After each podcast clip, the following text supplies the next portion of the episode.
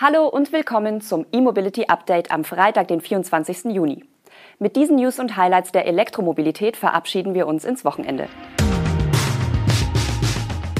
BMW eröffnet weiteres China-Werk, Xpeng stoppt Vorbestellungen in Europa, erste Bilder vom Prototyp des Polestar 5, 200 HPC-Ladepunkte für Prag und Wakeboarden auf dem Thuner See. Die BMW Group baut ihre Produktionskapazitäten in China auf 830 Fahrzeuge pro Jahr aus.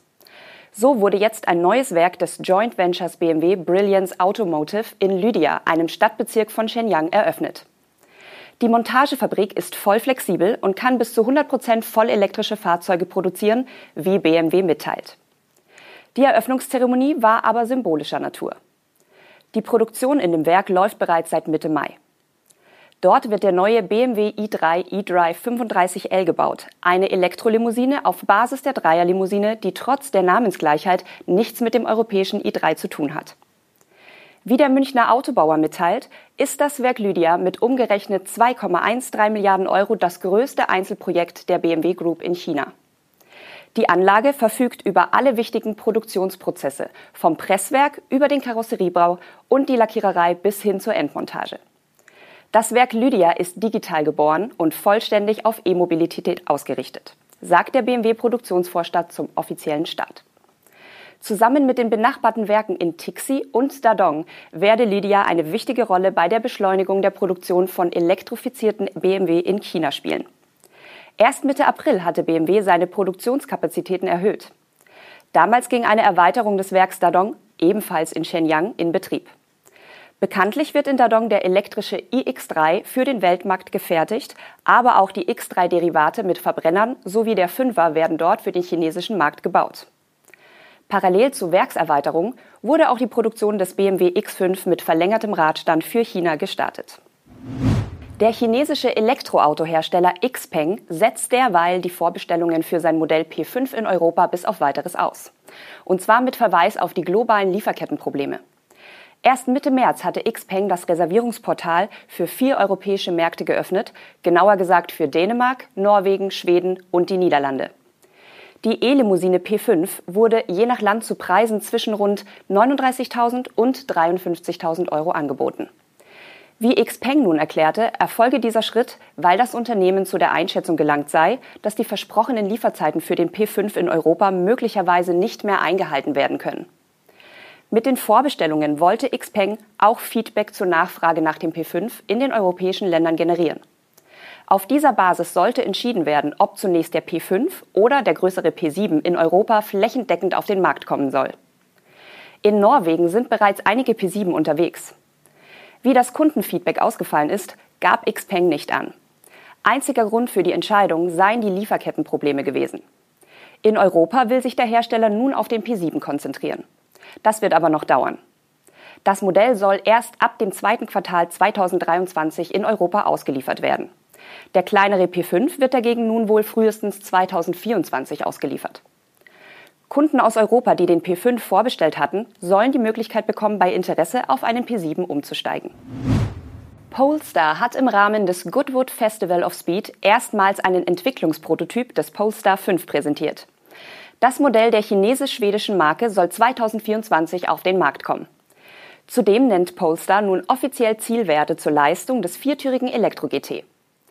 Der Dualmotor-Antriebsstrang, der derzeit in Schweden entwickelt wird, soll mit einem neuen Heckelektromotor und einer 800-Volt-Architektur über 650 kW leisten und 900 Newtonmeter Drehmoment bieten.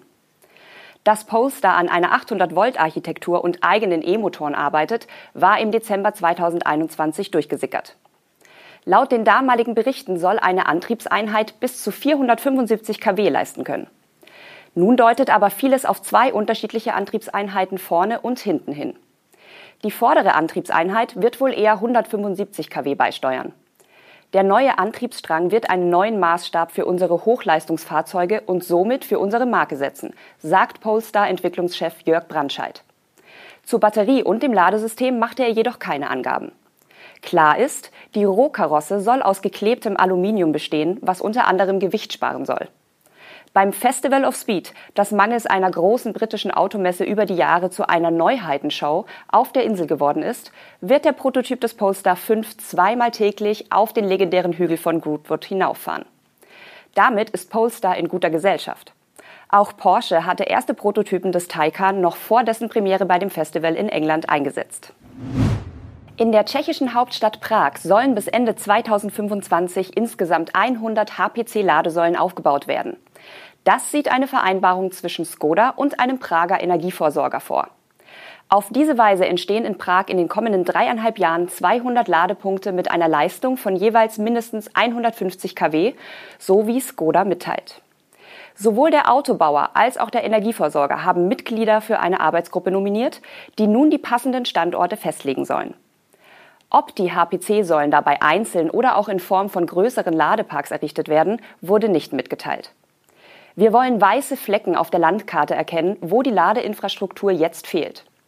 Ziel ist es, Prag sinnvoll und benutzerfreundlich abzudecken, sagte der örtliche Liegenschaftsstadtrat. Klar ist, dass das HPC-Projekt einen deutlichen Ausbau der öffentlichen Ladeinfrastruktur bedeuten wird, nicht nur in Prag, sondern in ganz Tschechien. Derzeit sind im ganzen Land nur rund 2000 Ladepunkte in Betrieb. Zugelassen sind in Tschechien mehr als 15.000 Elektroautos und Plug-in-Hybride, vor allem in der Hauptstadtregion. Und pünktlich zum heißen Sommerwochenende sorgen wir zum Schluss dieser Sendung noch für etwas Abkühlung. Die auf Wassersport spezialisierte Honu Sub GmbH hat im schweizerischen Thun ein serienmäßiges Elektroboot für den Wassersport in Betrieb genommen. Dieses ist für bis zu elf Personen gedacht und der Akku kommt auf 120 Kilowattstunden. Dank des leistungsstarken Batterieboots ist das Wakeboarden auf dem Thunersee nun erstmals auch emissionsfrei möglich. Eine Batterieladung soll für zwei bis drei Stunden Wassersport ausreichen. Um praktikable Betriebszeiten zu ermöglichen, hat der Schweizer Ladenetzbetreiber GoFast an der Anlegestelle eine Schnellladestation für das Elektroboot errichtet. Eine Herausforderung war dabei die Wahl der passenden Ladesäule. Aufgrund der Feuchtigkeit und den Platzverhältnissen sowie der Statik des Anlegestegs war keine Schnellladesäule mit integrierten Leistungsmodulen möglich, wie sie GoFast üblicherweise an Straßen aufbaut. Daher fiel die Wahl auf ein Satellitensystem. Auf dem Steg im Hafen ist nur eine schmale Säule mit zwei Ladepunkten aufgebaut. Die Leistungsmodule stehen wassergeschützt in sicherer Entfernung am Ufer. Mit Wechselstrom dauert ein Ladevorgang 10 Stunden, eine DC-Ladung mit 25 kW 4 Stunden. Die maximale Ladeleistung liegt bei 80 kW. Damit ist der Akku in 90 Minuten komplett gefüllt. Schon nach rund einer Stunde ist aber genügend Strom für den weiteren Einsatz geladen.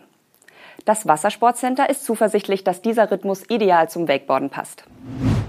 Das waren die Nachrichten aus der Welt der Elektromobilität für diese Woche. Das E-Mobility Update meldet sich am Montag wieder und das Team im Studio wünscht Ihnen ein erholsames Wochenende. Tschüss!